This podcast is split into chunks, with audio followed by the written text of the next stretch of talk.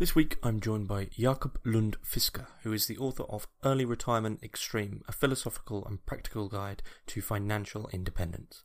In this episode, we discuss consumerism, credit, and personal freedom, alongside many other topics. I'd like to say a big thank you to all my paid patrons and subscribers for making all of this work possible. And if you would like to support Hermitix or become part of the community, please find links in the description below. Enjoy. So, uh, Jacob Lund Fisker, thanks very much for joining us on Hermitix podcast. Well, thank you for having me. Um, we are going to be discussing sort of something a bit different. I mean, we, you know, this podcast we talk about fringe topics, philosophy, things along these lines, and you know, this was a book.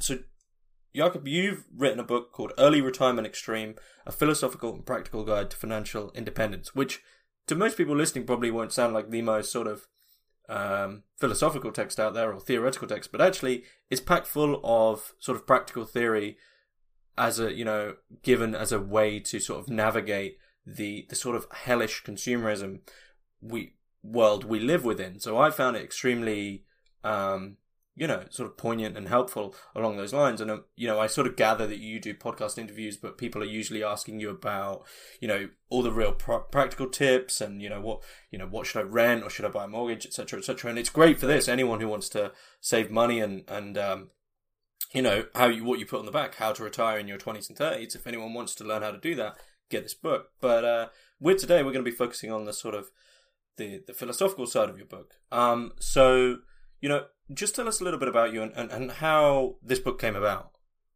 Well, I mean, um, I guess I guess you could say like I'm in the in the business of, of designing uh, alternative lifestyles in a sense, and um, what I've been uh, specifically focused on during the last the past 20 years, essentially since about 2000, has been to uh, create an alternative to this uh, prevailing uh, paradigm of uh, the growth economy with career careerism and consumerism, and, and and look at alternative lifestyles that would be more compatible with sort of like a 21st century limits to growth uh, scenario of uh, resource constraints, pollutions, topsoil loss, and stuff like that.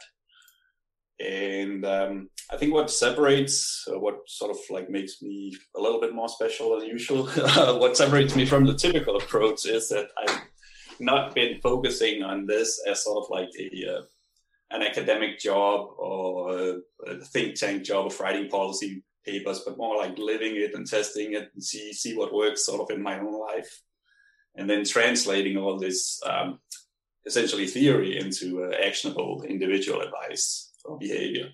So it's essentially what my focus has been has been um, philosophy in sort of like the original practical sense rather than the more modern thing where you sit and write uh, write papers and get them published. Um, and this philosophy essentially uh, is about how to live well in the in the 21st century.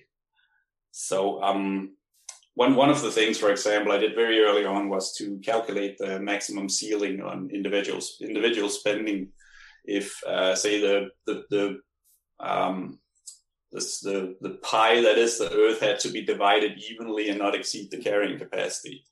And my back of the envelope uh, calculation back when I was in grad school uh, showed that that was about six thousand dollars per person per year. So we so so so it's essentially became my mission to see if it was possible to live well on uh, on that amount.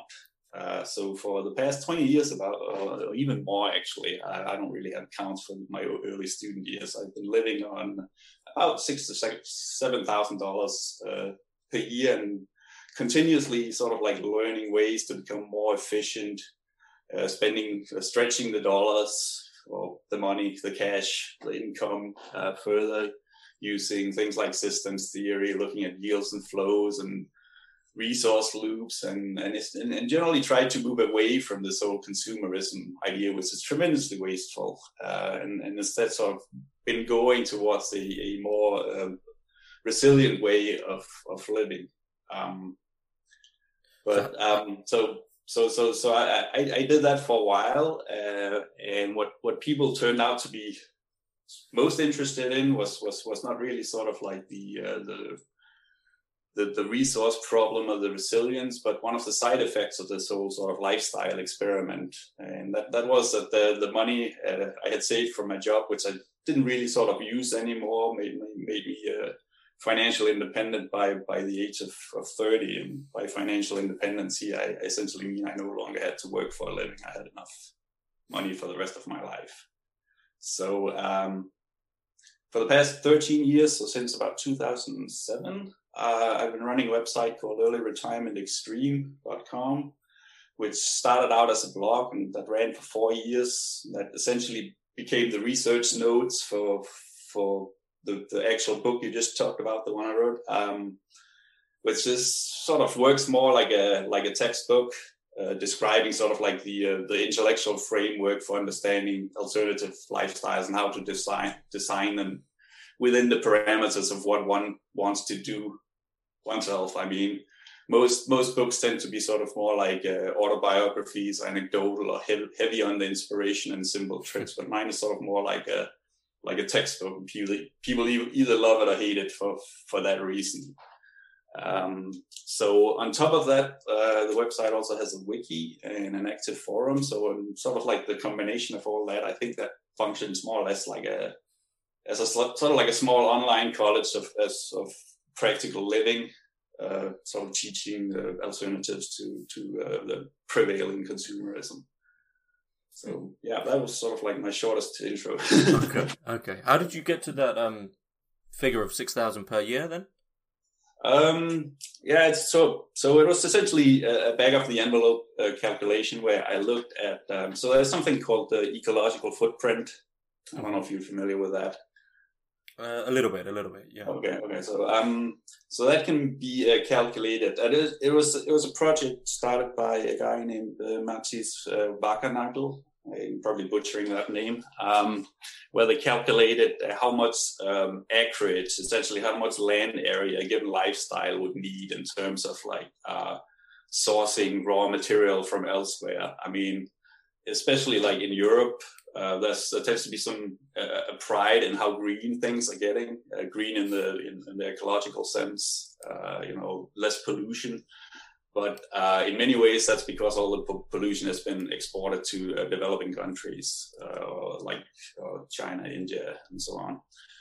And so the footprint essentially tries to um, compensate or include that acreage and so you can calculate how many uh, planets one would need to uh, to uh, sustain the current resource com- uh, resource consumption of, of the entire planet. And if you also know like the global GDP, you can see what the sustainable GDP is, and you divide that by the total population. And when I did that, so that's essentially a back of the envelope calculation. So when I did that in uh, 2000, I got six thousand dollars per person per year. Ah, I see. I see. So that's and, sort of a a monetary estimate yeah. of, of you know what it is to li- live a truly sustainable life. Yeah, I mean it's obviously not uh, as as as accurate as as looking at all the raw materials separately, like uh, oil, plastics, um, rocks, uh, magnesium, and so on and so forth. But it uses instead instead it uses just this this kind of dollar proxy. Hmm. Okay. And I, I, recently recalculated the number uh, a couple of years ago. So these numbers are sort of like lagging the real world development a little bit. So, but in 2018, the number was uh, 6,700 per person per year because primarily there's, there's been inflation, but there's also been a significant population increase. So it kind of kind of almost evens out. Hmm. Okay, okay, that's interesting. I mean, maybe that'll probably come back in as to how that's possible. There's probably people sitting there now. I imagine you're you're used to it, but people saying, you know, how the hell do you do you do that? But before yeah, yeah. we uh, before we head any further, I do have to ask you the Hermitix question, which is uh, you can place three thinkers, living or dead, into a room and listen in on the conversation.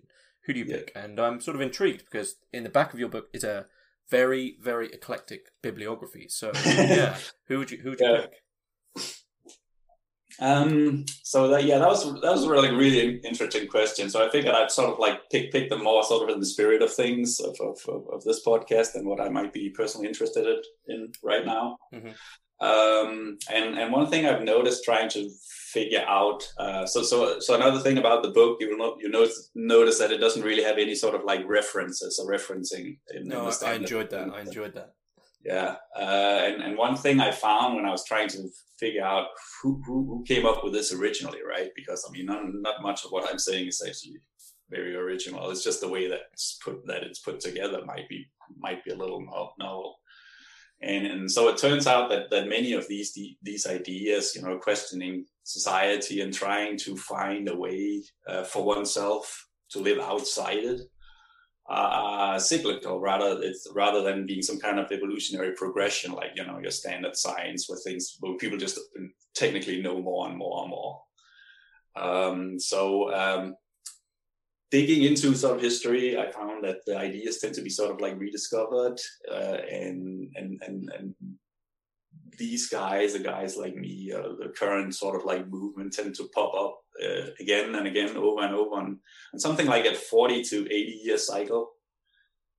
uh, so, so every 40 years and definitely every 80 years, people start talking about these things again. And then it kind of like fades away a little bit. So if, if, if we sort of like pick a cycle, you get, you get something like 2000, the 2010s, you go back 40 years to the 70s, the 30s, the 1890s, and the 1850s. So, so in picking people, I thought, and presumably also if we go forward, we will get something back again in, in 2050 and again in 90, 2090. So, um, what what I thought might be interesting would be to uh, pick people that have not been alive at, at, at the same time, so more or less do not have an overlap in, in sort of like in person, and and see what these guys have uh, have in common. Mm-hmm. See what I mean? Yeah, yeah. Uh, because I'm, so, so, sort of more interested in commonalities than than, than differences. So, like, if, if if we pick from from these sort of eras, and if from 1850 we have the sort of like uh, Henry de Thoreau and uh, what's his name, uh, Ralph Emery, what? Ah, shit. Emerson. Oh, Emerson, yeah. Yeah. so these these two guys. Um, from 1930s, you'd find the guys who sort of like started all this whole consumerism and industrialism and, and rebelled very early on. So that would be uh, Ralph Borsodi. I might not pronounce that correctly, but uh, he's not very well known in the West, but he's apparently quite well known in India. And he wrote a book called This Ugly Civilization and Flight from the City. Uh, and uh, these are very hard to find now. You'll probably have to pay like hundreds of dollars to, to find them in a bookstore. Uh, and um, he actually you know, both of these guys essentially voted with their feet. Uh, Thoreau did not really sort of, as far as I understand, live in his uh, his cabin for more than a couple of years, but uh, Borsodi, uh, he uh, he sort of has really escaped the, the, the, the city and ran built his own house. And his book was essentially self-published. He did his own typesetting. Uh, wow. my book incidentally is also self-published. I did not do my own typesetting but uh, I'm very. I, I originally thought of doing my own book binding, but like in retrospect, that would have been would have been insane. Uh, but he also ran a school of living and, and tried to sort of solve many of these sort of problems decades before people even sort of like realized it was a problem. Um, and then from the from the 70s, maybe like uh, Helen and Scott Nearing, um, they were also active in the 30s. Uh, that was like the back to the to the land and this whole like heavy heavy movement. Um, if if we can go back to the 2010s and I don't know maybe my own sort of conceited self might be a choice or Vicki Robin or Joe Dominguez. Uh, so they also go back to the 70s. But ideally, I would I really like to pick pick pick for my third character. I'd pick some someone who probably hasn't been born yet or is about to get born. So someone who would start talking about these things in, in 2050 to see how much of this what we're doing currently is still relevant. Yeah. Why do you, why do you think it comes in those cycles then of sort of uh, 40 years? Uh, well, that's a, that's a really good question because if, if, if you knew that, you basically have like a theory of history, right? uh, um, I think, I think, um, so there's, uh, so there's a book called The Fourth Turning by uh, Strauss and Howe and they they they go for this generational cycle thing uh, where where where where there are like four types of generations and they just sort of like repeat their own behavior over and over and over again.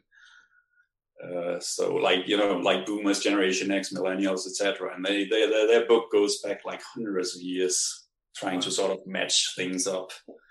And I somehow suspect that that this might sort of like tie into that. if that makes sense? Uh, but uh, the, the the problem for making this kind of like research is that it's, it's actually not that usual. There are not that many books published on, on, on this stuff. I mean, one reason I published my book was that there was essentially not really much of anything out there at the time.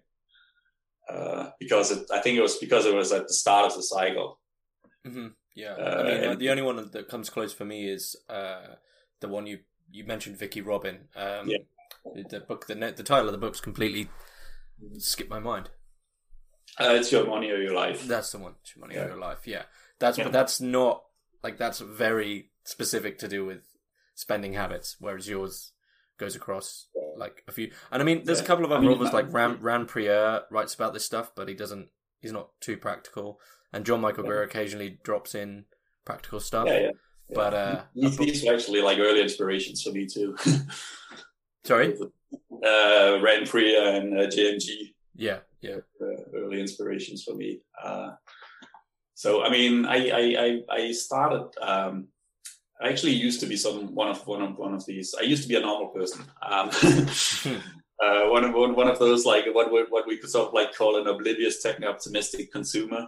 Mm-hmm, uh, mm-hmm. Sort of like you know just just making money, um, saving it up, buying gadgets, uh, being really happy about those gadgets, and then sort of like losing interest and saving up for the next gadget, uh, and so on and so forth. You know, and sort of accumulating a, a tremendous amount of electronic junk in, in, closets and attics and so on. Um, so, uh, but but during my twenties, I, I kind of became aware of this whole like resource and, and pollution problem. Uh, like there's actually something called landfills where all, all the stuff we threw out went and just didn't sort of like uh, magically go away, right? Uh, normally, we don't really think about what happens to the things we throw away, but some of like the largest man-made structures are actually landfills uh, wow. and and mines. Uh, I mean, there's there's like a copper mine in Utah that has it is so deep and so wide that it has its own weather system. What? Uh, yep. Uh, I forget what it's called, uh, but it's it's a copper mine. Uh, there's a similar one in Russia. Yeah, yeah. So like pilots are like uh, specifically warned when they fly over it, so you have to compensate for that or something like that. um, so, uh, so I mean, when I when I found out about um, uh, um, about these sort of like sustainability problems and and that the world might not be sort of as as, as Star Trekky as as I had imagined it, it would be. I mean, I was I was in grad school at the time uh, uh, studying astrophysics, so I had kind of figured that uh, the world would just sort of like improve and improve, and at, at some point we would have like a united federation of planets with complete with warp drives, and I wanted to do sort of my little my own little contribution to. To, to making that happen. So I was like running computer models of neutron stars. Um, and then, then I then then I learned about this stuff which which nobody had ever talked about, uh, and it, it, sort of like turned out to be sort of like a real real thing. I'd just been uh, it, it was just not part of the standard curriculum, and so I that's that's when it, when I started living on on uh, these like six thousand dollars per year. Um, so my main interest at that point was uh, energy resources. Uh, so that, that in, during the 2000s, there was something called the peak oil movement, mm-hmm, mm-hmm. and I actually uh, ran uh, one a fairly highly ranked uh, uh, page on, on, on peak oil at the time. But what I found when I talked to other people about the problem, it, it, it was I was I was generally told to like, please Jacob, can you just like shut up about this? This is like depressing. I just don't want to hear about it, right? so, so we had this sort of like little little online group. Uh, this was like way before this really took off. Uh, there was there was on Yahoo groups, um, and we were like mostly preaching to the choir as I saw it. So, so mm-hmm. into, so that that turned me off this whole sort of like the academic solution that we just need to inform people solutions will magically appear. Politicians will do the right thing. People will stop doing the wrong things, you know, both the right people in. Uh, and then that sort of like clearly did not happen, right? I mean, that's, that's sort of like, uh, sort of like fairly naive when it comes down to it. Um, but one, one of, so, so, I mean, I was I was actually uh, uh invited at one point to the association for the for the study of of peak oils and become an outreach coordinator, but I sort of like soured on the whole thing there. So like we're not really accomplishing anything. Um, so no, it's, it's, not meant to sort of like dig at those guys. Uh, I mean, it later became, became a thing. I just sort of my timing was bad there. But um, what what people were interested in were were, were the side effect of, of, of my sort of like less wasteful for living, uh, which was that uh, I was essentially able to uh, retire at 30. Mm-hmm. And so I think, well, I mean, maybe if I maybe if I like write about that you know, like extreme early financial independence instead of talking about like um, energy resources or like climate change, then maybe that would be like a motivational carrot instead. Something, that people could relate to in, in, in their own lives. Because like if you just tell people, well, I mean, we, we have like a big problem with the earth and you all you got to do your part. They're just going to see like yeah but why should i do my part when like the 50 largest com- corporations emit like you know like 90% of the co2 or something? So people feel like it's futile mm-hmm. but you can have i mean that's sort of what i realized you could have sort of like the same goal but two different motivations the two different approaches to it so if i instead talked about how to live very efficiently with very little waste and in turn save money so people could stop stop working, then maybe people who did not really enjoy this kind of like career careerist work culture we had, they might do it for other reasons than my reasons, and it, but effectively it would be the same thing. Mm-hmm. But. I mean, of course, people are going to say, you know, going to say because you retired at thirty. Uh, I'm sure you've had people saying, you know, aren't you bored or what do you do? And this really leads back to the fact that we're sort of obsessed with doing stuff and having stuff, right? That's the, that's the yeah. what right. I guess what a game designer, if they were to design the Western world, that's our loop. You work, exactly. you get money, you buy the stuff, and you've sort of left that loop. I mean, but what's why? Where do you think this obsession comes from for for that loop? That work, buy stuff, work, buy stuff. Right, right. Learn bicycle. I yeah. mean, um, how, how do that so so it's, it's, so why why are we essentially looking at like productivity and and shopping as as like the big things in life mm-hmm. and i think it's it's it's i mean so so so the thing is is um it's uh, we tend to be a little bit like sort of like fish in the water in that we don't see the water un- until we leave the water mm-hmm. and uh, productivity and, and, and shopping um, is, is essentially we, we focus on this because those those those are the things that define us in, in, in sort of like the aquarium we live in. And the, the social and economic order of, of our culture is essentially designed by uh, consumerism and careerism. And if you create sort of like a ladder, which humans like to do so they can rank themselves against other people, then productivity, I think, and, and what you buy is essentially uh, sort of give, gives you where you are on that ladder relative to other others. So, so when people talk about like productivity, like, oh, I'm so productive and I'm so busy, I have so many things to do, I'm so tired that is essentially to me an indication of whether they're climbing or falling on that sort of like socioeconomic ladder, if that makes sense. Mm-hmm. Um, and then the same same thing on the shopping side. If if people are going on exotic vacations and talking about that on Facebook, then that that's like high status. Whereas if they're sort of like doing sort of like a staycation, that's like lower status. So you can you can you can kind of tell whether some someone is sort of like climbing the ranks of um, hitting into middle management by how, how much they talk about their own productivity. So to me, that's sort of like a symptom of, of all that. Uh, which I mean, specifically, I would say uh, might I might sort of like make a few people angry. I think it's especially like a Western middle class phenomenon uh, if, if you sort of like leave the middle class and go to like the uh, precariat or the underclass, the working class. No, working class is a bad word, I think. Uh, it's more like the underclass, the struggling class, or the what you could say the wealth class, the elite class. They do not talk about productivity in the same sense unless it's someone else doing it for them. But mm-hmm. yeah. No, I agree. I mean, that's something that that. But I think I think the problem there, of course, is that the middle class is now the biggest class, at least in the fact that a lot of people who are extremely well off think they're you know they're still retaining, they're still within the middle class, Exactly, and a lot of people who don't earn that much are really struggling to get in it or to stay in it.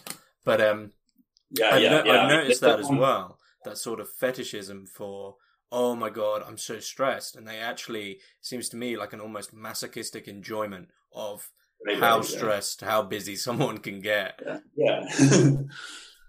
Yeah. I mean, and, and I think sort of, I mean, it kind of goes back to this this idea of like uh, of, of of game design um, in, in terms of. So I, it's hard to, it's hard to tell whether this, the game is designed deliberately or whether it's just something that sort of comes about when you can't when you, when you don't really you can't really run the experiment experiment very much out, outside the world we're living in. It's kind of like the economy. It's hard to run experiments.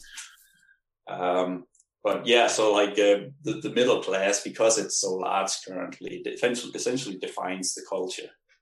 Mhm. Um, and, and, and, and therefore also sort of people might say they're productive, but they're just saying it because that's, that's, that's what you say to have a conversation with other people. Um, um, I think um, one, one, one easy way to sort of like try to look at it from a more from sort of like a game design perspective is to try to go back in history and, and look at other cultures. And what what the middle class uh, like most of us essentially have is still like this agricultural mindset uh, where more labor is essentially creates more value. The harder you work the more the more you get out of it. Um, so we have generally no focus on, on like land ownership. That's not a thing for us. We don't talk about how big our our uh, uh, what, what's it called, estate or land ownership, how much land we own, Mhm. or how, how um, the, the, the size of our capital holdings. That's not part of the conversation. But we can talk about how productive, we can talk about our labor. Uh, and I think this, this kind of culture is also why we value youth. I mean, because young people tend to be more productive, whereas if you're like old, the older you get, the more useless useless you get, the less because you get other interests, right? Um, and so that leaves less time for productivity. So you're kind of like already fading away in relevance.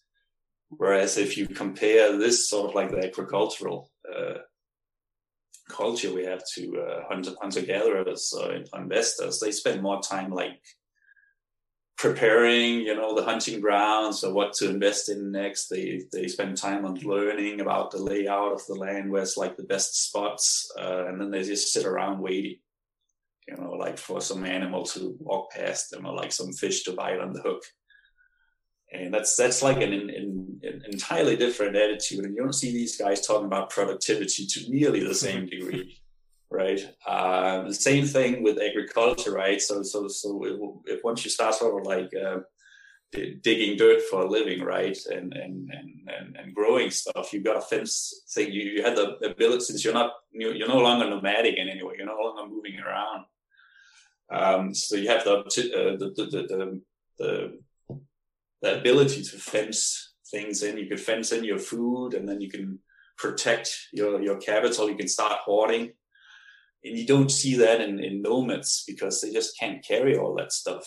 So they're like naturally limited. I think um, there was some kind of um, study of, of what what what what the in, in terms of possessions, it's something like the average American now owns about 400 400,000 things Wow. on average. Uh, but that's that's like counting everything. So that's so that's, that's like counting each individual sock and, and each individual pin in like a container or something like that, or each pencil. But still, four hundred thousand. That's that's like an insanely large amount of uh, uh, of, of items. I hate to be the grad student having to uh, to count all that. um, but the so so they did the same thing for for for nomads, hunter gatherer gatherer uh, hunter gatherer nomads, and, and the limits seem to be universally about twenty pounds of possessions. Wow. And that's that's about the same as one can sort of comfortably carry walking long distances, and coincidentally also what fits in a, in carry-on luggage, right? uh, whereas like the limits for for for consumers is sort of like in the first degree, it's it's what you can fit in, in your room. Second degree is what you can fit in the, uh, the basement, the attic, and the garage, and, and and and the third degree is like infinite because you can just throw it out and it ends up in some kind of landfill out of sight. Well, this is this is this you know always makes me think of James Kunstler always used to say that the only investment in property is if there's water on the land. You know, mm-hmm. otherwise, most people will actually buy their houses subconsciously because they know they need a they need a place to put these all this stuff. Right. That's why people have a house. Yeah, like uh, what is it like? Uh, was it Carlin? Yeah, George George like Carlin. House, uh, yeah, yeah. house is just a, a, roof to keep your stuff, uh, keep your shit, or something like that. yeah, I mean it's it's it's it's it's embarrassingly accurate. I think.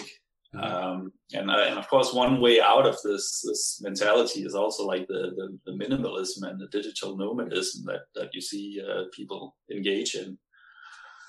Um, and then on, on the flip side of, of, of that with industrialization then there was like another another way of sort of like getting getting identity in that uh, when when when you, when we meet people we, we we ask them so like what do you do for a living hmm. right uh, so I mean, I don't know. I mean, that's very American. Uh, I don't know if it's a British thing. Yeah, no, we do that as well. It's always the first yeah, question. Um, and uh, I mean, me not really doing anything for a living, I find it really hard to answer that question because like I do like a million different things.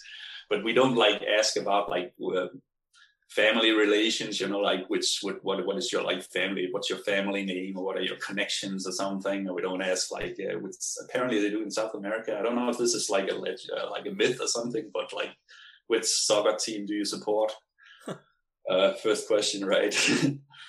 uh, or where's where's the secret fishing spot? You know, those are the things like we, we, we don't talk much about that. So um, and maybe that goes back to this whole like, uh, well, I do this for a living and I'm so and so productive. Then you yeah, I mean that's what I was gonna that's what I was gonna say because I mean I do this for a living and it's still like I've done this now for a year as a living and there's I don't really like saying what I do because there's a stigma sort of attached to you yeah. know it doesn't sound very productive. Probably same with you saying you know oh, you know, I don't really do much, but I do this blog or, uh, you know, things along these lines. It just doesn't sound like a productive job. So. Yeah, yeah, yeah. Yeah. Like I sit around and collect dividends. I mean, yeah. But I mean, going back to that, uh, you know, this idea of all this stuff that we have in our houses. You know, this is one of my favorite Greer, John Michael Greer quotes. Is uh, just a paraphrase. He sort of says that contemporary value is is we've been sort of fobbed off on we believe there's value in all these like you know TVs, cars, etc. But really, if you were to strip away all the quick crap that we buy, most people don't have much of genuine value in their in their lives. They have a house, maybe you know they might have some education, but uh, you know where do you think we can find real real value these days outside of consumer goods? Well, I mean, the thing is sort of like what I've realized over over the years. I mean, I used to be sort of like uh, I think I'm a little bit more experienced in dealing with people now. uh, when I when I started my blog, I was I was I was more of a firebrain and more ideological, and I was kind of like my way or the highway. Uh, but uh, now now I'm sort of more realizing that people have different sources of meaning and motivation, and some people are actually finding meaning in TVs and cars and, mm-hmm. and so on. Um, but I mean, going um, so so like like the game game design is is is is, is, is a brilliant way to see this. Uh, so um, so it's not something I've been looking hugely into. I mean, I'm sort of fascinated by different what different temperaments think about things. And there's there's like a great article by uh, Richard Bartle. I don't know if you're familiar with that. No. Uh, he's the creator of the first multi-user dungeon. Right. And he wrote a uh, so it's kind of like World of Warcraft, but like with text, like years ago. um, so he wrote a wrote, wrote a wrote a brilliant article called "Players Who Suit MUDs," where he divided people into achievers, socializers, explorers, and killers. and so achievers, those those those those are people who are sort of gaming that they play the game to rack up achievements, and that's essentially the productivity people we, we just talked about. Um, then socializers, they're mainly interested in like talking to other people, hanging out at the water cooler and, and connecting with people. You know, they come to work not sort of like to achieve the, the corner office, but to like hang out with their colleagues. And um, then they're like the explorers. Uh, so I personally identify mostly as an explorer. Uh, so we like to sort of learn new things. And if we're not learning things, we think that the work is pointless. Uh, the, the, flip side of that is that uh, is, is exactly that. In that once we've learned how to work a new job, uh, we kind of lose interest. We want to go on and learn the next thing. And then there are the the killers uh, who are essentially the, the the, the competition people are people with a com- competitive mindset. So so so their meaning is essentially trying to best others. Or I wouldn't I would not say necessarily kill others, but to to engage in combat with others to see who the who who, who will win. And um, so the, the, the current uh, I think the current world uh, of, of consumerism and career careerism has essentially set up mostly for achievers, uh, where, where where like the goal is, is status and stuff, and you, you that kind of goes back to to uh, when um, uh, mass advertising, uh, marketing, propaganda essentially was was turned towards getting getting rid of all this industrialized production that that that uh, yeah industrialization has suddenly made possible for everybody to own something. What do, what do we do with it? We had to distribute it, and we have to get like a piano in into the room of of everybody. So if they made a, advertising was not no longer about say like this this Steinway piano is has this and that tonality, you know, and it's built like with the finest component. Instead, it just became sort of like a the the ads kind of changed from these like long sort of like test uh, long text like 18th century advertising. Mm-hmm. You had a long test text, sorry, describing um, all the benefits uh, and construction methods of why this was the finest product. But that kind of turned into sort of more of an emotional picture, saying like um, um, a home with a with a piano as a mark of success or something. So people would buy a piano even if they didn't like know how to play it. So so the meaning was not in learning how to play the piano or like you know like learn how to create uh, appreciate music or simply be, to have a home with a piano. And so if, if, if that's sort of the way people can achieve things, you know, you can just sell them forever, right? I mean, that's like right now, I just learned like a couple of weeks ago, like, so with, with this whole COVID Zoom, Zoom meetup thing, there's apparently been some, a little bit of a problem with people like arranging like the proper background for for for for, for what they have, what they have behind them, and, and the best thing for like a for for an achiever is to like show sort of like a well well stocked bookshelf. and so so people have sort of like set up these like mini studios, and and there are now book bookstores selling books by the linear foot. For, yeah, I saw these online. Yeah, yeah, you can buy like twelve feet of, of, books. Yeah, and you can select them by the color as well, and like yeah, yeah, yeah. yeah, yeah, yeah like uh, 12 pink 12 foot of 12 feet of pink books about political science yeah.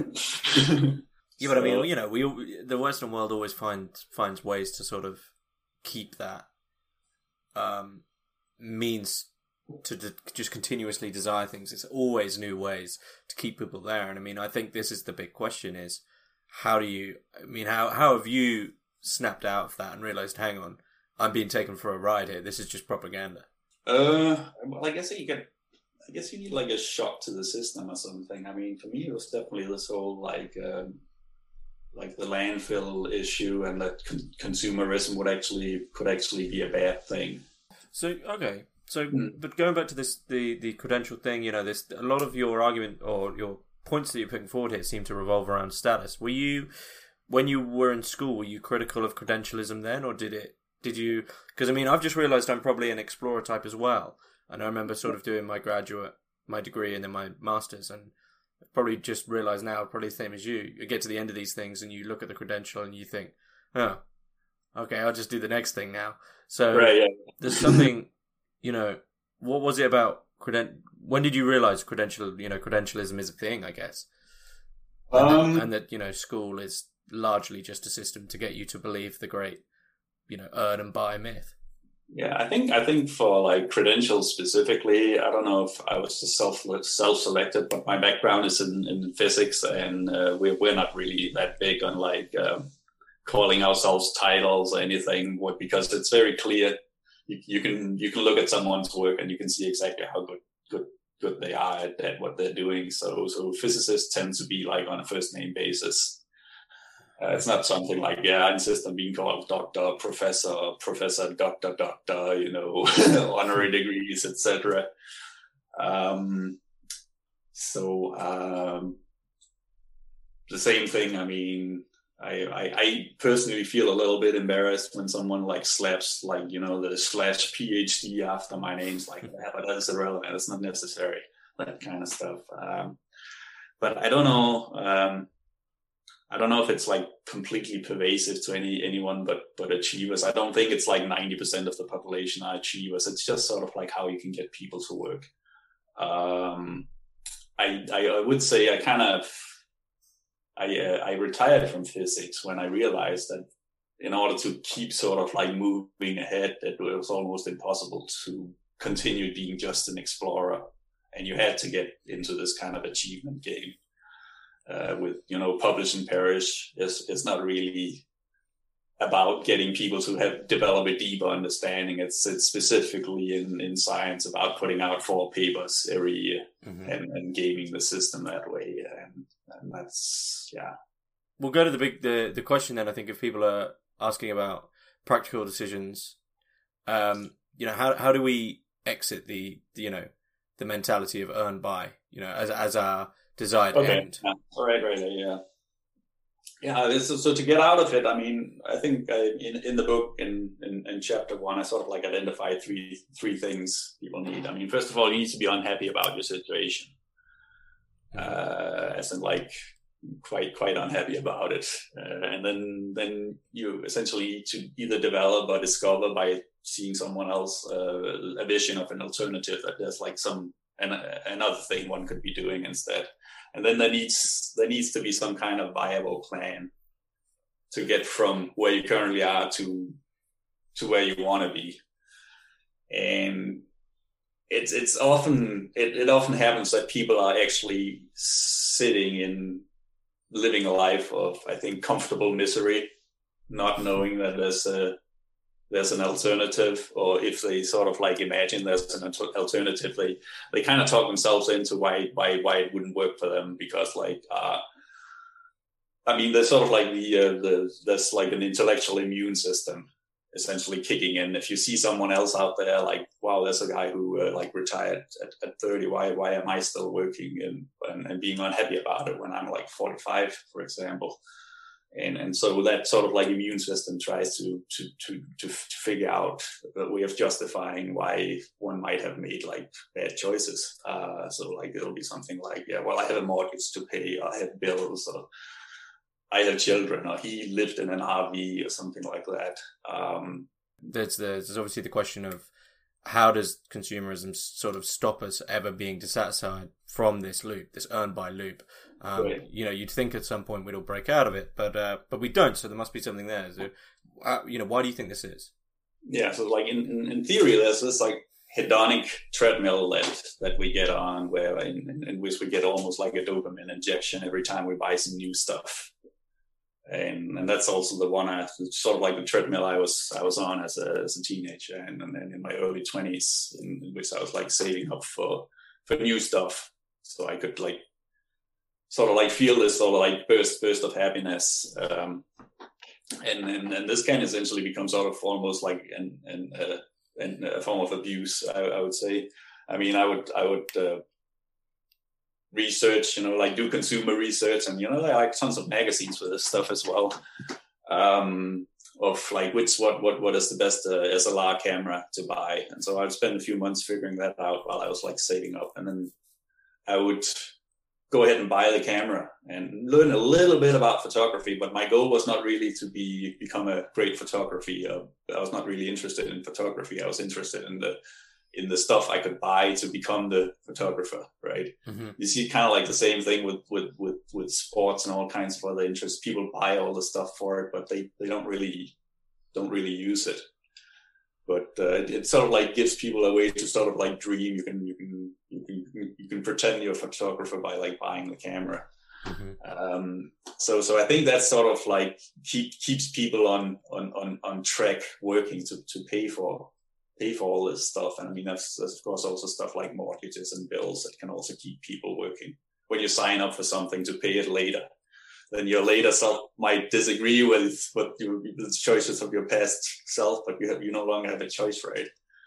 But I mean, in in, in practice, people are kind of dissatisfied by by this. I mean, because it, I mean, you can you can go ahead and like track uh, like the happiness curves, and this like self-reported happiness. But it, it turns out as like the GDP has risen over the, the past forty years. I mean, the, the self-reported happiness has not been increasing. So, so we've sort of like reached a, a limit of diminishing returns in terms of like spending more to be become more happy. And um, so there's something called the Easterlin paradox, um, where where happiness uh, above a certain like very low point of consumption. So like once you have sort of like the minimum uh, then then minimum. That's uh, as if I remember correctly, it's it's about fifteen thousand dollars a year, sort of. Uh, then happiness is uh, is largely relative to what other people are spending. So it turns out humans are not necessarily happy on an absolute scale. Scale they become happy by doing slightly better than everybody else and and and, and sort of like spending or earning more than average is obviously a game that the majority cannot win right i think i think it's like a two-thirds like at the 60 60 percentile or the 70 65 or something um and and if people try anyway right then we, you're, you're obviously going to end up with with winners and, and losers um and uh so I mean, this is kind of like saying in, that in America there are no poor people; there is temporarily embarrassed millionaires. So so everybody thinks they have like a chance of becoming happy. So like the American dream by like getting getting rich. But I mean, historically, there's like a limit to how far this like uh, unevenness or like this the, the Gini index, how how how high that can be, be before there are too many losers and, and problems uh, develop. Uh, so, so, so essentially, the, the consumer society is is is not a, a stable solution in, in that sense. Yeah. Do you, do you think um, you know we touched on it a little bit earlier, but do you think modern you know modern education prepares us for this sort of uh, as a mode of propaganda gets us ready to um, you know to just not question this loop? Um, yeah, I think to a large extent it begins with the begins with education. Actually, I, I, I used to lead with uh, like Plato's cave metaphor. Mm-hmm. Which, yeah, so you're familiar with that. Yeah. yeah, this was actually presented to me in high school, but it didn't really sort of sink in at the time. So actually, turned out I did learn something useful back then. So that like the idea with that is um, that, that that that that people people everybody is is, uh, is, sitting in a cave. Uh, and chained to the floor, and their their heads are fixed, so they can only uh, look look forward. They cannot see each other. And uh, sort of like in the simplest sort of like version, there's there's a fire behind them. So this is like a mini mini plate, mini Plato version.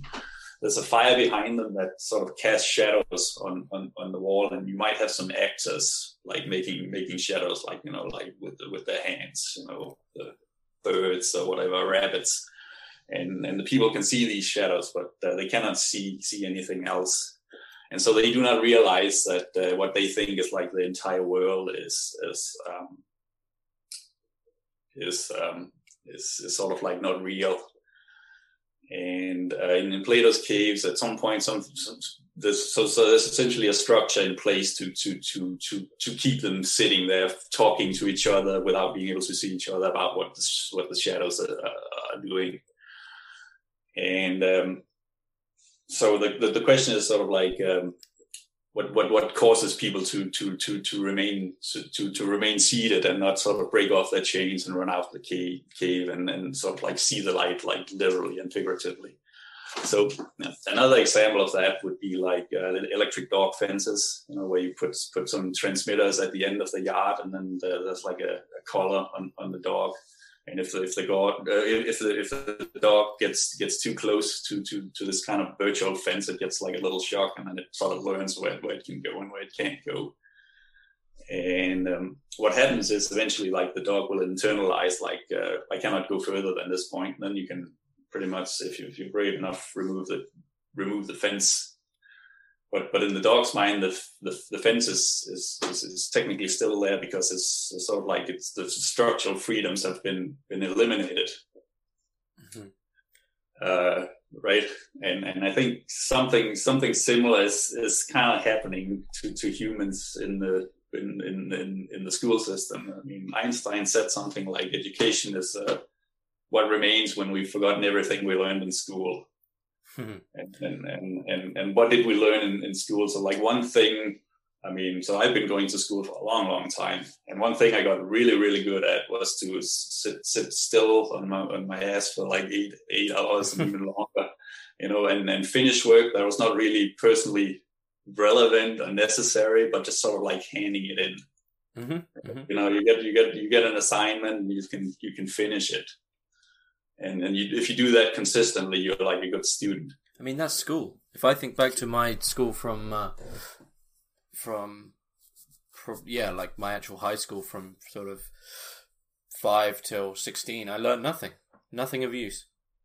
Yeah, yeah. I mean, it's very different from say like the apprentice model, where where you are actually helping perform some kind of job that, that has like if it does doesn't if it wasn't performed, you know, like the person you're performing it for would have a problem, right?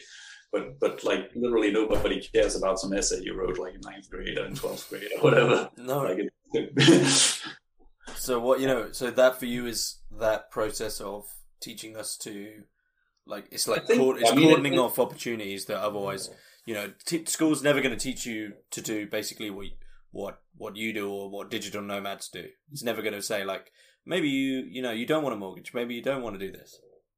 Yeah i mean you get you get sort of like trained to like optimize things inside the system. Like you you you you you you, you, you follow a process that's so like go to school you know like get good grades get a get a degree and then you get a job where you're essentially repeating the whole thing.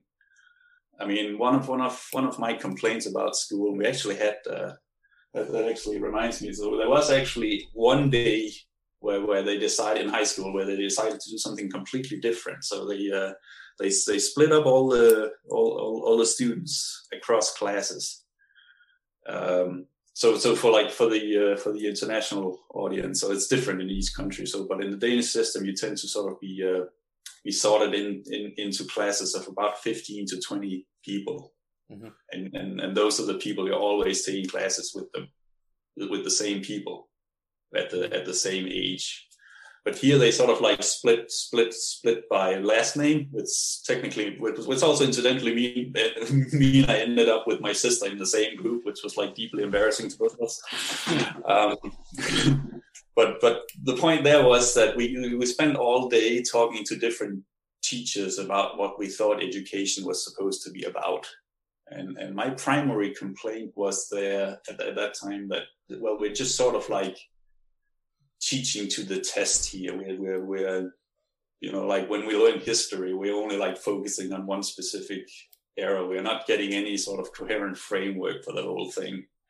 So, like, I might know uh, a whole lot about ancient Egypt in the year minus 3000 or something, but I do not know what happened a thousand years later. So there's like no overarching theory. And one had to sort of like go out uh, outside of the school setting if you wanted to do anything. I mean, um, you, you never you're in, in, in the standard school system, you're never asked to figure out how to solve a problem using not only what you sort of like just learned in the chapter you just read, but also like including stuff that you might not know and figuring out where to ask or where to how to figure that out. I mean, that was also like the the, the, the, the biggest change between say like undergraduate and grad school, like doing actual research. It was a completely different mindset.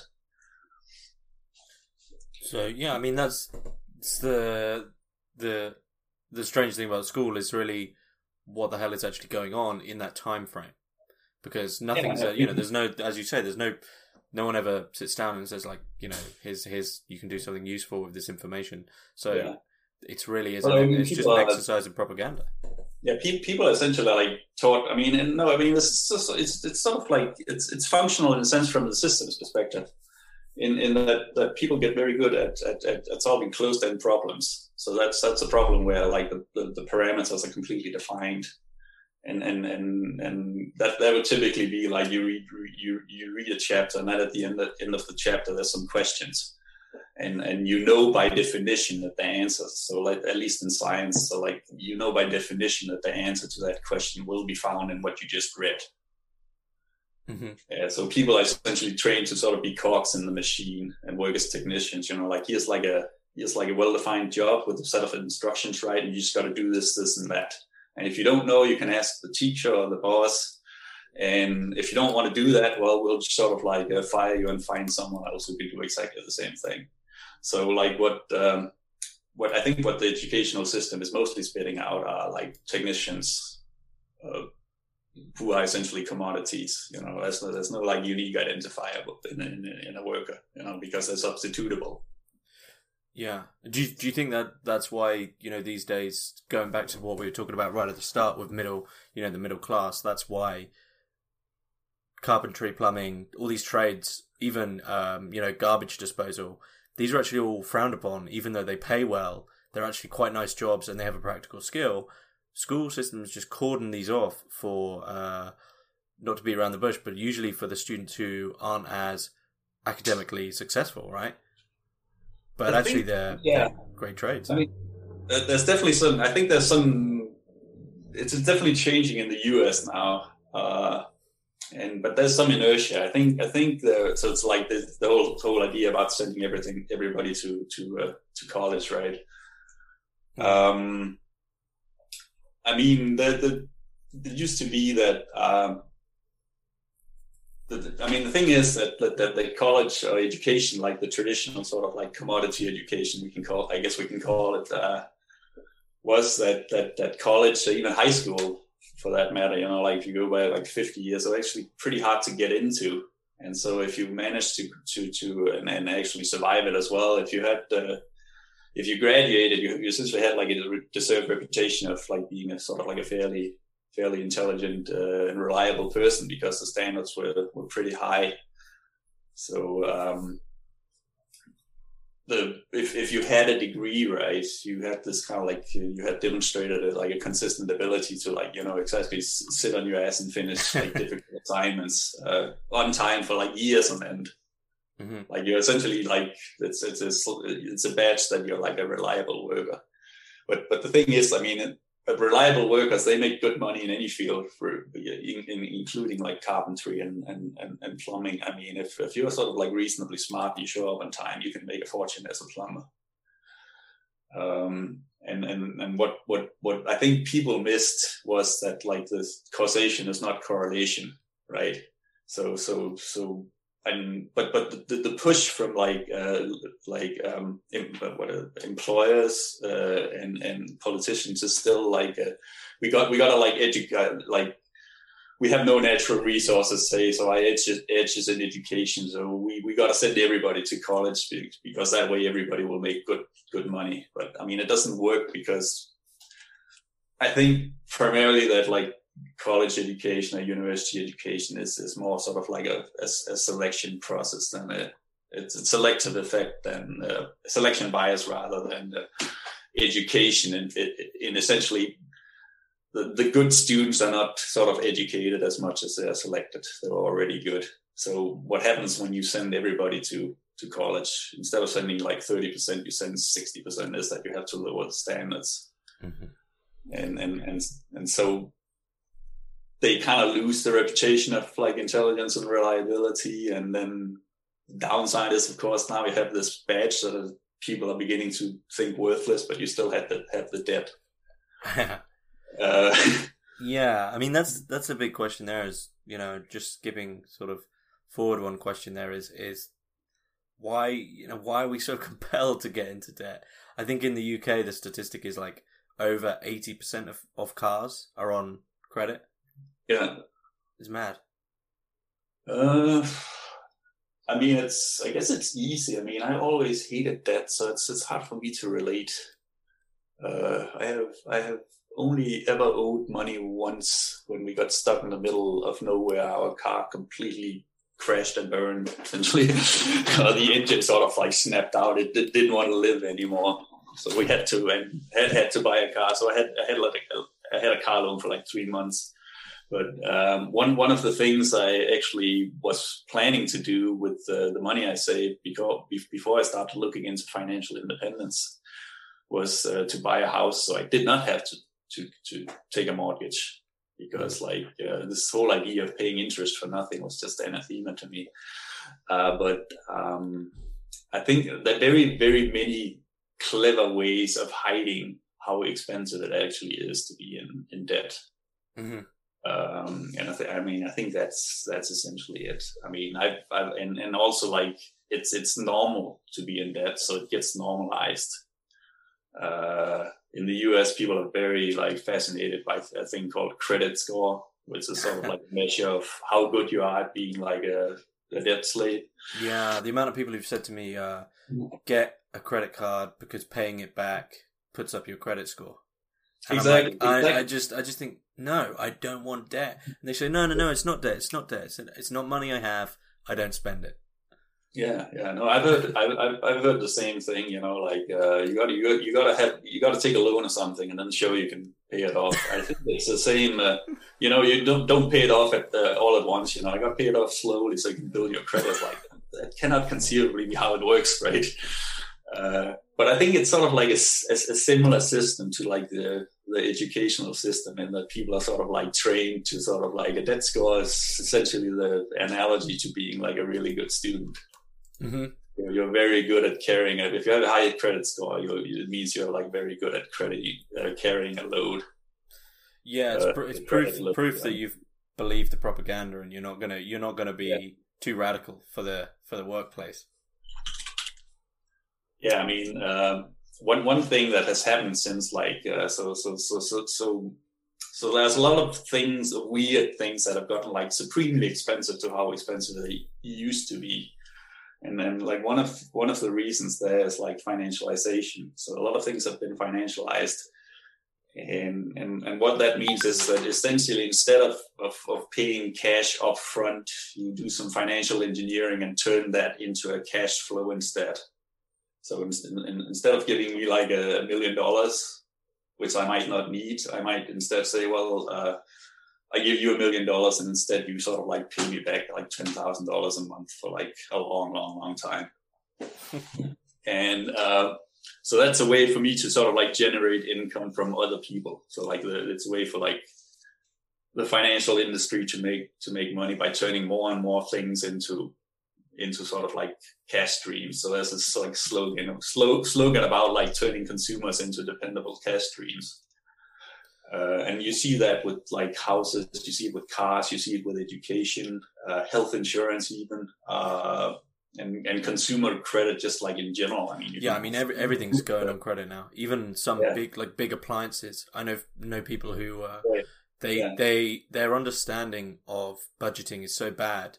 They say, oh, the uh, the washing machine is only ten pounds a month for like three yeah. years or something. And you go, but you go get a second hand one for you know a hundred or whatever, and they just yeah. they don't realize that it's like a positive feedback, more debt, and you just get it more and more, and it's like.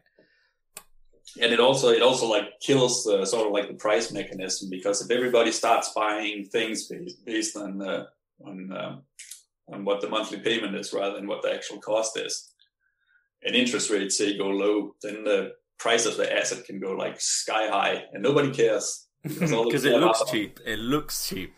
Yeah, yeah. You know, like I mean, uh, over here you don't, you can't. It's it's very hard to figure out what how much a car actually costs. Right? Mm-hmm. They'll be happy, happy to tell you, well, this is like three hundred dollars a month. Yeah, but what is the actual price? Oh, I'll have to like look it up or something. Right? and then then say you have this car loan like that's like at, at that's at six percent. You know, and three hundred dollars, and the interest rate drops to four percent. Then the actual value of cars just go like go up, you know, by a 150%, right? But by 50%. Yeah, I mean, it's something along those lines happening in the UK at the moment. I mean, cars are cars are sort of astronomically priced at the moment, but it, I think it is because of one of these reasons. I mean, I know, I've known people with really, you know, minimum wage jobs paying back two, three hundred a month on a sort of yeah. one, two year old car, and it's like you can't, you know, you literally can't afford that, but they've made it possible and in some sense, I mean, what what what this what what this does is to to create this kind of debtor debtor class of people that it gets very very hard to to get out of it, especially the lower the interest rates go. Because to get to get out of it, not only do you have to pay back your debt, but you also have to get in on the other side. And in order to like develop a, a cash flow, you need to pay because yields are so low now. You need tremendous amounts of uh, of uh, savings to, to to generate the same thing. Mm-hmm. Uh, so it's it's it's sort of like a new financial structure in society now. So I think I think that is that is a middle class problem in, in, in that sense. But I mean that that sort of goes towards the idea of freedom because obviously people people in debt sort of become not free because then you really you can't risk not having a job, you can't risk X, Y, right. and Z because you've got to pay it back. So do you yeah. think you know? Do you think contemporary freedom is largely economic now, or do you think that uh, as long as you don't get in debt, if you change your mentality, it, it, it can be something different? I mean, yes, it's sort of like a yes and no question uh, answer because it kind of depends on how much how much money you have, right? Um, so um, if you have the money, you um, you have a large freedom. I mean, the main control I, I, would say in Western society is essentially uh, financial. So, do you have a do you have money or do you have access to money? Uh, like if you're like a, a, a, big big business dude, it doesn't really matter how much how rich you are. It matters how good your credit lines are. And the same thing with with uh, consumers. Um, so sort of at sort of like at the low level, I would say, um, where money is a constraint, uh, then the control, whenever something is a constraint, it can be a control, right? So if you feel like you don't have money to do everything you want, then yes, money is primarily what can control you. Uh, the um, the other thing, uh, the other control people have is essentially kind of like a, a pe- the, the, other way people are controlled is essentially a, kind of like a, the divide and conquer strategy of that specialization has uh, created because if you're hugely specialized in something like you can basically only do your do do do your do your own own job and not much else. It creates enormous amounts of interdependence right? Because you need money to do practically everything else in your life mm-hmm. right? Uh, i mean there's a, um, i think there's there's there's like a, uh, there's a there's a chapter in hitchhiker's guide to the galaxy where the, the main guy ends up on some kind of primitive planet thinks he's gonna like rule it because he comes from like a highly technological society or something. But then he quickly re- realizes that while he knows very well how to like operate a microwave oven, he has no idea how one works at all. Mm-hmm. Right. So, so, so like from sort of like a consumer perspective, we're actually quite illiterate, mm-hmm. technologically mm-hmm. illiterate. We have I mean, and, and, to me, sort of like a good mark of, of education is how well you understand how well you understand your own environment, how well you understand how to manipulate it, mm-hmm. right? And and and sort of like consumer and and, and, and specialized worker education is, is is is kind of at a very crude level, and that the key to everything is money. Without money, not much can be, be done but that's sort of forbidden now. That whole mentality of uh, like it's it's it's un like silently forbidden. You know, the idea of like if you worked on your car and you weren't a mechanic, or you worked on like a motorbike and you weren't a mechanic, or you know you repaired your washing machine and you're not like a you know a registered credentialed repairman. People people like frown upon that because it's sort of been deemed not the done thing, right? Yeah, yeah. I mean, credentialism is just sort of like strengthening that separation even further. Mm-hmm yeah, so that's sort of like somewhat nefarious. I mean, I can see why it's also necessary, right? Uh, so it's yeah, there's always downsides to something. I mean, sort of, but but sort of like the uh, the, the, the counter argument to to to uh, to whether money controls everything is that once you have enough of it, you'll you'll sort of quickly quickly find that there's there's more to freedom than than what what you can buy with money. There's there's there's, there's, there's stuff that you cannot cannot essentially buy. Mm-hmm. Uh, so it's it's it's it's, it's um, there are certain sort of like unsubstitutable things in in in, in life, and you're, you're essentially sort of like restricted by what you have the least of. So so say someone who's like a millionaire, a billionaire, they're still limited by like their, who their connections are, how creative they are, and what kind of personal skills they have. You know, I mean, you, you can be really rich, but if and, and you might be able to pay uh, buy like front front seat tickets to a hockey game, right? Mm-hmm. But you cannot you cannot buy the experience of actually playing in that game. That that's a skill thing, right? Um, so um, in, in, in, in that regard, it's it's it's it's it's it's money. It's money is just just a tool, but it's it's sort of like the most important tool in that way. But it's not all tools. Do you, do you think like a change in your mentality though, sort of un, you know beginning to understand what credentialism is, beginning to understand why you may not actually want something, you can sort of go towards the contentment that someone with millions of pounds has without actually having the money. You can be happy, you know, you could develop a mindset where you're happy without having much at all. Uh, yeah, I mean, for I mean, for me, it was definitely relative. Uh, in in the sense, it's it's not so much how much money you have on an absolute scale, unless you want to compare yourself to others, but more in terms of how much money, in terms how much money you have to have relative to how much money you actually want to spend. Mm-hmm.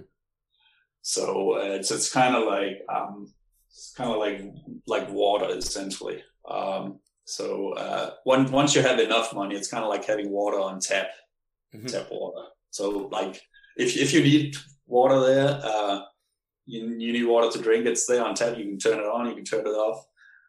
But it's it's always there. It's it's like a very different mentality than if water was something you had to like walk five miles and then and, and carry a bucket back. Yeah. Then it's a limited resource. So sort of, sort occupies of, your mind, right? Like if you earn if you earned a thousand dollars per month, but you've worked everything out and you're happy literally spending 500, then you actually yeah. by your own, you know, relative uh, equation, you're rich in a way. Yeah, yeah, yeah, yeah. I mean, I mean, rich is essentially to me a question of cash flow. Whether the like the incoming is is, is bigger than the out outgoing. It's it's uh, or that, rather that's sort of like wealth. I mean, and even in your in your example there, you would have a savings rate of fifty percent. Yeah, so you can you can retire after like half, half the time. Yeah, about 17 years, yeah. Um, and yeah, if you if you bump it up to like 70 or 80 percent, which is, is what I, I did in grad school, you can actually retire on a grad student salary after five years. Hmm. It's insane, right? That's crazy. yeah, I so mean, really, kind of what the math showed. Yeah, that's what the, the big, shows. The big, uh, the big sort of um, function for you then isn't the Western mistake of I need to earn more, but actually I need to spend less. Right. Yeah, and I, I, think that's that's sort of like where I've encountered the most resistance. Uh, talking sort of like to your sort of like standard uh, standard consumers who first get into this whole financial independence, retire early movie because they have these like two very strongly held ideas. One is like uh, why why why like spend less, which in their mind means sacrifice because they're used to sort of like thinking only in terms of like the money component so if you spend less, you're clearly getting like worse products or worse meaning, right? Mm-hmm. That's that's sort of like the standard mentality. So you have to sort of like look at other components along this vector. What can I do it myself? Can I do it in a different way? Um, and the other thing is uh, that kind of goes along with that. You can just earn more. Is this um, the, the, economic idea of comparative advantage, which dates back to uh, Adam Smith, I think. Uh, when the argument is, well, I I make like uh, thirty dollars an hour doing my job, so therefore I should not waste my time on doing anything whatsoever that is only productive at the twenty five dollars per hour level, and that kind of keeps people specialized and therefore interdependent. Mm-hmm. So, mm-hmm. so I mean, it's it's sort of like some, I I it's it's like ideas that are technically good for an economic system uh, as a whole can actually be pretty bad or counter uh, self-destructive to the individuals uh, in the system itself. Because it's kind of like uh, an anthill uh, as a system is a tremendously successful design, right? I mean, there's been ants on this planet for like billions of years. I think I'm right about that. Uh, but I don't. I wouldn't want to be like an individual ant in an ant hill, even if the ant hill is, is doing well. So. Mm-hmm. Mm-hmm. Huh, okay. Um, is there anything you'd like to uh, add, which you we haven't covered, which you'd like to add in? Uh, don't think so. whereabouts? Uh, uh, whereabouts can we get uh, early retirement extreme? And whereabouts can we find? Are you still sort of blogging, or is is that less now? Yeah so i mean um, so i still i still run the the, the site early retirement extreme.com uh, the blog is defunct, so to speak. It's just archived. I found after four years of, of writing what was like mostly I consider research notes, uh, like throwing ideas out and see what was to see what was was interesting. I, I, basically I basically stopped that. So that ran from from 2007 to 2011. It just goes on auto cycle.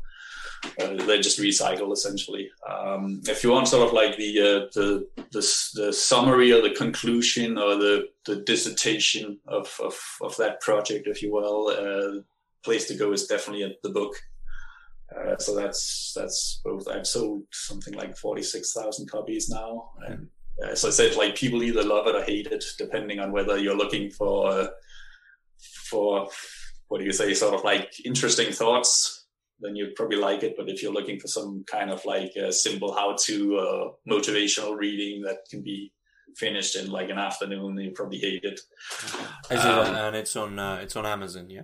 It, it's it's pretty much only on Amazon. It's because it's self-published. It's just easier that way for me. Yeah. Okay. Um, it's also on Kindle. Um, and then uh, if you want to sort of like join us, uh, we I'm active on on my forum, which you can find on my website. Uh, so it's it's not so much a beginners forum. It's not so we, we, we rarely talk about like how, how do I figure out how do I make a budget? Uh, how do I how do I start investing? It's sort of like more sort of like a the sort of like the advanced end of, uh, of, of personal finance. And we talk we also talk a lot about like the ecological impacts and how to like deal with this sort of like a predicament we're, we're currently finding ourselves in. So it's a little bit fringe to the standard personal finance uh, world, which still focuses more on earning more and sort of like um, living within this sort of like more consumeristic uh, universe. Okay, I'll be sure to uh, put those links in the yeah. description below. Um, but that seems like a good place to sort of finish up. So, uh, yeah. Jacob Lund Fisker, thanks for uh, coming on. Yeah, thank you for letting me talk here.